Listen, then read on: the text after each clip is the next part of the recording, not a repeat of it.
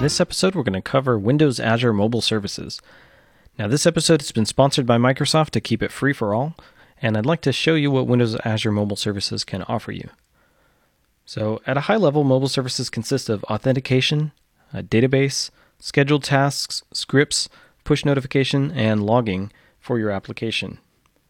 It can be really useful if you don't have the expertise to build a backend, or you just don't want to maintain servers and services. So today we're going to create a chat application powered by Windows Azure Mobile Services, and we'll go ahead and get started. So I have the application here. It's got three screens. We have a lobby view controller that has a list of all the rooms available. You can sign in, in which case you go here, and then there's a chat view for when you tap on one of the rows. So getting the Windows Azure client code can be linked through CocoaPods here. Now, if you follow the instructions on the Windows Azure page, there's a way to download a framework and link it manually, uh, but I've created a CocoaPod and it's actually available in the root of the project. Here you can see the pod file that I'm using, and I'm just using a local pod spec for Windows Azure Mobile Services. Now I have issued a pull request for this pod spec to be incorporated into the official repository, and hopefully that'll be merged soon. In addition, I'm using Messages Table View Controller, which will give me a nice chat UI which we'll take a look at in a little bit. So let's take a look at the Windows Azure portal. This is what you'll see once you've signed up for an account. And we can create a new mobile service for free. And for the URL, I'm going to say NS Screencast Chat Demo. And we're going to create a new SQL database instance in the East region. It's going to prompt us to create a database, and I think that's fine. So we'll just go ahead and select that server. And we, ha we have to give it a good password and that should work. Okay, so at this point it's creating a, uh, a mobile service for us. Now the database that it's using is also available here as a standalone database. So if you have the SQL Server connection uh, client software, or you can use the web-based interface to manage the database directly, uh, the point I'm making here is that it's a real database that you can talk to. Our service is now ready, so I'm going to click on the button here to go to it, and this is the dashboard for our service. So I'm going to start off and go to the data tab and we need to create three new tables. So I'm going to create a table called messages and I'm going to hit OK. And you also have the ability to configure permissions for each one of these. I'm going to ignore permissions for now, which basically means our service is wide open for anybody to modify it. But uh, that's okay for our demo. So I've got users, rooms, and messages. And notice how I'm not creating any columns for this we just have three tables. They have no records and no columns yet. The next thing I want to do is go over to the Identity tab. Now, Windows Azure Mobile Services supports Microsoft, Facebook, Google, and Twitter. And here I'm going to add my Twitter settings for an application I've created on twitter.com already. I'm going to paste in my consumer key and secret. And go ahead and save it.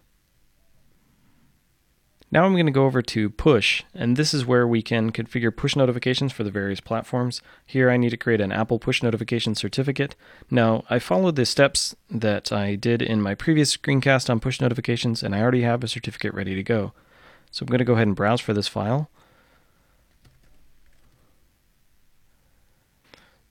So here we have a development certificate present, and this will allow Windows Azure to talk to Apple on our behalf. Okay, so that's all we really need to talk about right now.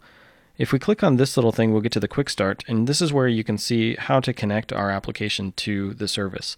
Now we can create a new iOS app, in which case they will uh, just give us a pre-configured Xcode project, or we can click on connect an existing app and it will show you how to do it manually. Now I don't need to do any of this because I've already linked the CocoaPod, but I do need to copy this client code here, client setup code. This contains our uh, URL string and our application key. So now back in our application, I'm going to go to the app delegate. And here in our app delegate, we are going to be handling push notifications. So we need to go ahead and register for that. And I'm going to go ahead and just save the token that we receive in the uh, NS user defaults. So here I'm going to check to see if our target is the iPhone simulator eh, because we cannot support push notifications unless we're running on a real device. And then we're going to prompt for push notifications for the notification type alert and badge. And in the case of error, um, if like the user doesn't allow it, I'm just going to say failed to register. And if the user does allow it, I'm going to uh, take the token string, replace any brackets, and set that into NSUser defaults so that we can pick it up later. Now moving on to our lobby view controller, we have some code that we need to write in here, starting with setting up the client. Now I've already uh, copied that code, so I can just paste it in here. And instead of assigning a local variable, I'm just going to uh, use my property that I have set up. Now here in View Did Appear, we need to check to see if the user is signed in, and we can do that by checking the client's current user, and then we would make sure uh, to see if that's nil or not. So if we don't have a current user, then I'm going to call this method sign in, which doesn't exist yet. And if we do have a current user, then our, our UI already has a sign in button, so we just need to set, uh, we're going to say setup sign out button so that there's a way to sign out. I'm just going to paste in a couple of methods here uh, for setting up the sign out button and the sign in button. And now we have to implement the sign in and sign out methods here. So sign in is pretty easy. All we need to do is uh, perform the segue. Uh, this segue is actually configured on our storyboard. And the sign out method, uh, we just need to say that the, let's see, the self.client.current user is equal to nil. And then we need to set up the sign in button so that the user can sign in again. Next, we need to make sure that when we're doing this segue, that we can pass off this client we've created over to that view controller before it's presented. So let's go ahead and implement the prepare for segue. We're going to check to see if our segue's identifier uh, is equal to string sign in segue. And if it is, then we just need to get the uh, destination view controller. And the destination view controller is a navigation controller.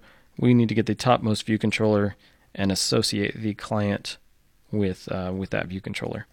And this is because our sign-in view controller is also going to talk to our service, so we need a reference to this client. So now in our sign-in view controller, if we go back to our storyboard just so we can see what it looks like, we have this sign in with Twitter button and we have a cancel button. Now these are already linked up, so we can uh, just implement these two methods. The first one is Twitter tapped, and that's pretty easy to do. Uh, first, we need to call self.client log in with provider. And there's a few options here. Uh, I'm going to use this one because it's the easiest. So log in with provider. The provider is going to be Twitter on controller self. And this is because we're going to be presenting it modally. Uh, we're going to say yes, animated, and then we have a completion block.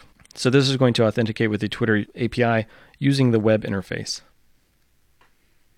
Now, first we need to check to see if there's an error. And if there are, we just need to present an, a UI alert view now, if we haven't received an error, then all of a sudden now we have our user and we can associate that to self.client current user so that we can retrieve it anywhere. Now, really, the only thing that that gives us is a uh, user ID property, which will look something like Twitter colon and some ID at the end. Now, we're going to be using this in a few places, so just keep that in mind. Then after associating this user, uh, I want to call another method called setUser, and this is going to be user.userID and this is going to actually create the user on the server. So this uh, set user method, we want to create an NSC user. Now this is a class I've created uh, that will just encapsulate some of the properties that we would expect on a user. So we're going to say uh, alloc init. Now with every API call that gets sent to our Windows Azure mobile service, uh, the, this user ID will automatically be associated with it but we need to uh, maintain a list of other data, including the user's device token and username. Now, the username we don't have yet, but we're going to fetch that from the server. So, really, the only thing I can set right here is the device token. And remember, we got that from NSUser defaults. Uh, now that we have a user, now it's time to make our first remote call against this API. And we do that by getting a reference to the table. So we can have the users table. And that's going to be uh, self.client get table and that's users. So then we just call insert, so users table insert, and we need a dictionary of properties. Now these properties that we pass in here are what create the columns later on. So our user model, if we take a look at it, has an attributes method which returns a dictionary. And the two things that we're uh, passing in are the room ID and the device token. Now when you first create a user, uh, it doesn't exist in any room, so we're just going to pass in a room ID of zero. And the reason I pass in this value is that I want this column to be created and I need to tell it, give it a hint of what the column type is. Which is why I don't create it with a null here. I may end up with that same problem on the device token. So we may need to make sure that the device token is sent and uh, is an empty string. Now, if you already have a column, this isn't really necessary, but for the initial call, you might have to do that. So for our attributes now, we can just call uh, user attributes and we get a completion block. Now in the completion block, we can say if an item was returned, uh, we can basically, if there was an error, there won't be an item, and if there's an item, there won't be an error. So if we did get an item, then we just need to uh, associate the user ID with that item. And we can pull that out like this in value. And then we're going to need this user ID later on, so I'm just going to do something a little bit lazy and associate that in NS user defaults as well. Next, we just need to tell the view controller that we're done and we can dismiss it. And if we got an error, then I'm just going to paste in an alert view here saying that we couldn't create their account. So what we've done here is we've authenticated with Twitter on the client, and then we've sent the device token and the Twitter ID to the server, along with a room ID, so that our table will get created and we'll have some default values in there. I mentioned earlier that uh, we were going to fetch the Twitter ID from the server. So let's go ahead and do that now. We're going to go to the Data tab, go to the Users table, and there is a Script tab here. So on Insert, there's a few things that we can do here to take control before we actually insert a new record. So the first thing we want to do is we want to try to get the, a user by this user ID. And so I'm going to try and get a new user by the user ID, user.userid, and that's going to call a function that will tell us whether or not we got a user. And uh, we're just going to assume that this succeeds. Uh, in the event of failure, the, the request will get halted and the client will get a 500. Uh, so we can go ahead and deal with this. Um, if, if there is a user, then we just want to call update user. Again, this function doesn't exist. We're going to pass in the user and uh, the item that we're posting. Uh, so that way we can copy the attributes over for that. And then once the once that is done, uh, we're going to pass in some options to that call. And on success for that one, we're going to have a function called here that we can just say request uh, dot respond, passing in the user, and of course uh, we need status codes uh, dot OK here. So we're going to respond with that user here. So if there is not a user present, then we want to fetch the Twitter username by that user's user ID. And again, we want a function here for the username, um, the Twitter username, and then maybe an error if we can't talk to Twitter. So uh, if we found again, I'm, I'm pretending that this method already exists. So if we found that the uh, username, so I can say if uh, username, then I just want to associate that username with our our original user that we're inserting. So this is going to be item.username equals username. And we're also going to set the user ID property uh, because we're going to refer to this in other tables. Uh, we're going to be able to pull out their username or user ID and then join it on this table in order to get the username once we have that, we can just proceed with the original call to request.execute, which will insert this item. Now, if we didn't have a username, that means either Twitter received an error or whatever. Let's go ahead and log that. And in this case, we just want to respond with a failure. Couldn't fetch Twitter username. And this will render a 500 to the client. So at this point, we can take out our original uh, call here. And in every code path, either an error happens or we're responding directly to this request. So now we just need to fill in these methods. So here we're just going to declare that function getUser by user ID. That takes the user ID and the callback. We're going to uh, use this uh, tables variable that we can use to get a reference to our table, in this case the users table. We're going to add a where clause, so we're just doing a simple where clause by that user ID. We're going to take one record and then call read. Now read takes options, so we need to pass in options so that when the read is successful, we can process the results. Now we're just going to uh, look at the length of the results, and if there are any, we're going to take the first result and pass it to our callback. Otherwise, we're going to pass in null. Next, we're going to implement the update user function, and that takes the user, the new item that we're inserting, and some options. And uh, we're going to use some raw SQL here to do the update. Uh, so we're going to call mssql.query. We're going to pass in our query to update the user, setting the device token uh, for that specific user ID. And then we just need to pass an array of um, parameters to this query. So the first one is the item's device token, the other one is the user ID. Now we've already passed in the options callback that takes a success attribute with a function here. So we just need to pass that off directly to mssql.query. Now again, in the event of an error, this will halt the request. Uh, for success, it will call this function down here. So the last function we need to implement is this fetch Twitter username function. So we'll define the function here that takes the user ID and a callback. Now remember the user ID's format was like Twitter colon and a number, and we need to replace out that uh, Twitter colon so that we just have the number because that's what Twitter expects. And we're going to require a request module so that we can uh, make HTTP requests. And the URL we're going to use against Twitter is uh, using the V1 API, which makes it really easy for this demo. Uh, however, that API is deprecated, so you're going to want to use the 1.1 API if you do this in a real app. Uh, so here we're just uh, fetching the uh, user's details based on their ID, uh, log out what URL we're calling, and then finally we'll call uh, request.get with that URL, and we have to pass in a callback that takes the error, a response, and any body that is returned from the server. Now, if we get an error or the response status code is uh, not a successful status code, then we're just going to call it back with a null username and pass in the error.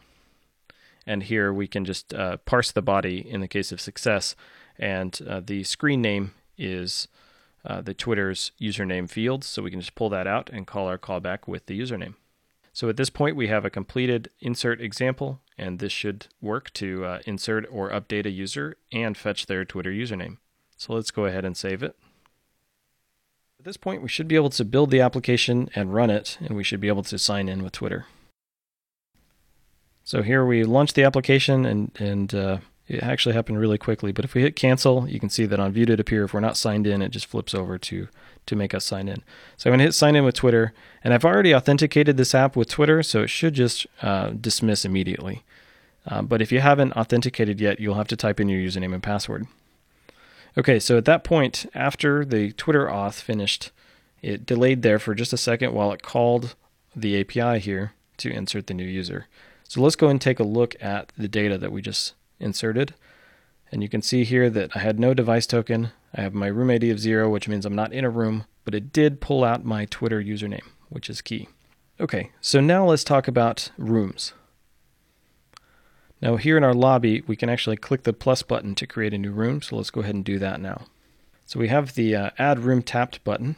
Before I get started on that one, I want to create a, a paste in a little helper method here. So we're going to say uh, if self prompt for no user or continue. And now we can go ahead and create the room. But we need to know the name of the room. So we're going to uh, issue another call to a method. Uh, let's go ahead and create the method first. So this method is going to be prompt for room name with block. And then I have already defined this room name block. It's defined up at top, and it just takes a string argument here. And we have a property to maintain this block as well. And so that's going to be the block. So now here we want to create an alert view. And now on our alert view, we can set the alert view style to UI alert view style uh, plain text input. And this is something I actually just recently learned about. This will actually give us a text box that we can use on top of our alert view. And then uh, because this API here uh, uses a delegate and will call us back later, we need to hang on to this block so it doesn't go away. And I've already created a property for that. So now I can just say room name block equals block. And then finally alert view show. So then we need to implement the uh, UI alert view delegate protocol alert view uh, did dismiss button with index. And here we're going to uh, basically say that if the button index is equal to the alert view's cancel button index, then we're going to return. Now we need a reference to the UI text field. And then we can get the room name is equal to the text field dot text. And then finally we can call, if there is a room name block, we're going to call it with that room name. And that's a pretty clean way of uh, doing this. So now we can say self prompt for room name with block. And then once the block once the room name has been added. Next, I'm just going to call a method add room with name, passing in the name, so that way we can put this somewhere else. So I also have a room object here, so I can say uh, create one here, NSA room, alloc init, and then say room.name is equal to name. This isn't super important for us to do uh, just because there's only one attribute. As you'll see, I also have the attributes method here. But as you start adding more attributes, it's probably a good idea to start uh, making these dictionaries more first-class concepts. So the next thing I need to do, like you've seen before, is to get a reference to our table. And rooms table, insert the room attributes. And in our completion block, we're going to basically paste in similar code that we saw before. In this case, we're just going to assume that everything uh, worked, and we're going to create a new room based on the item that was returned to us. So the reason why I'm creating a new room here is that we'll get the server ID of this room as well as the participant count. So uh, now I just need to call self insert room row because once you've created it, it's nice to be able to insert it immediately on the client uh, rather than having to fetch the whole list again. So let's go ahead and add that next. Got a, an array called rooms, which is a mutable array, so I can add this object to my array. And then I just need to create an index path to add this onto the end. And then we just need to tell our table view, insert rows at index paths, and I will create an array there, UI table view row animation automatic. And now we should have the room in the list. Now fetching rooms is also pretty similar, so let's go ahead and get started with that. The first thing I want to do is say UI application shared application set network activity indicator visible to yes. So to create our fetch rooms method, this is actually going to be called uh, onViewDid load, the very first thing we do.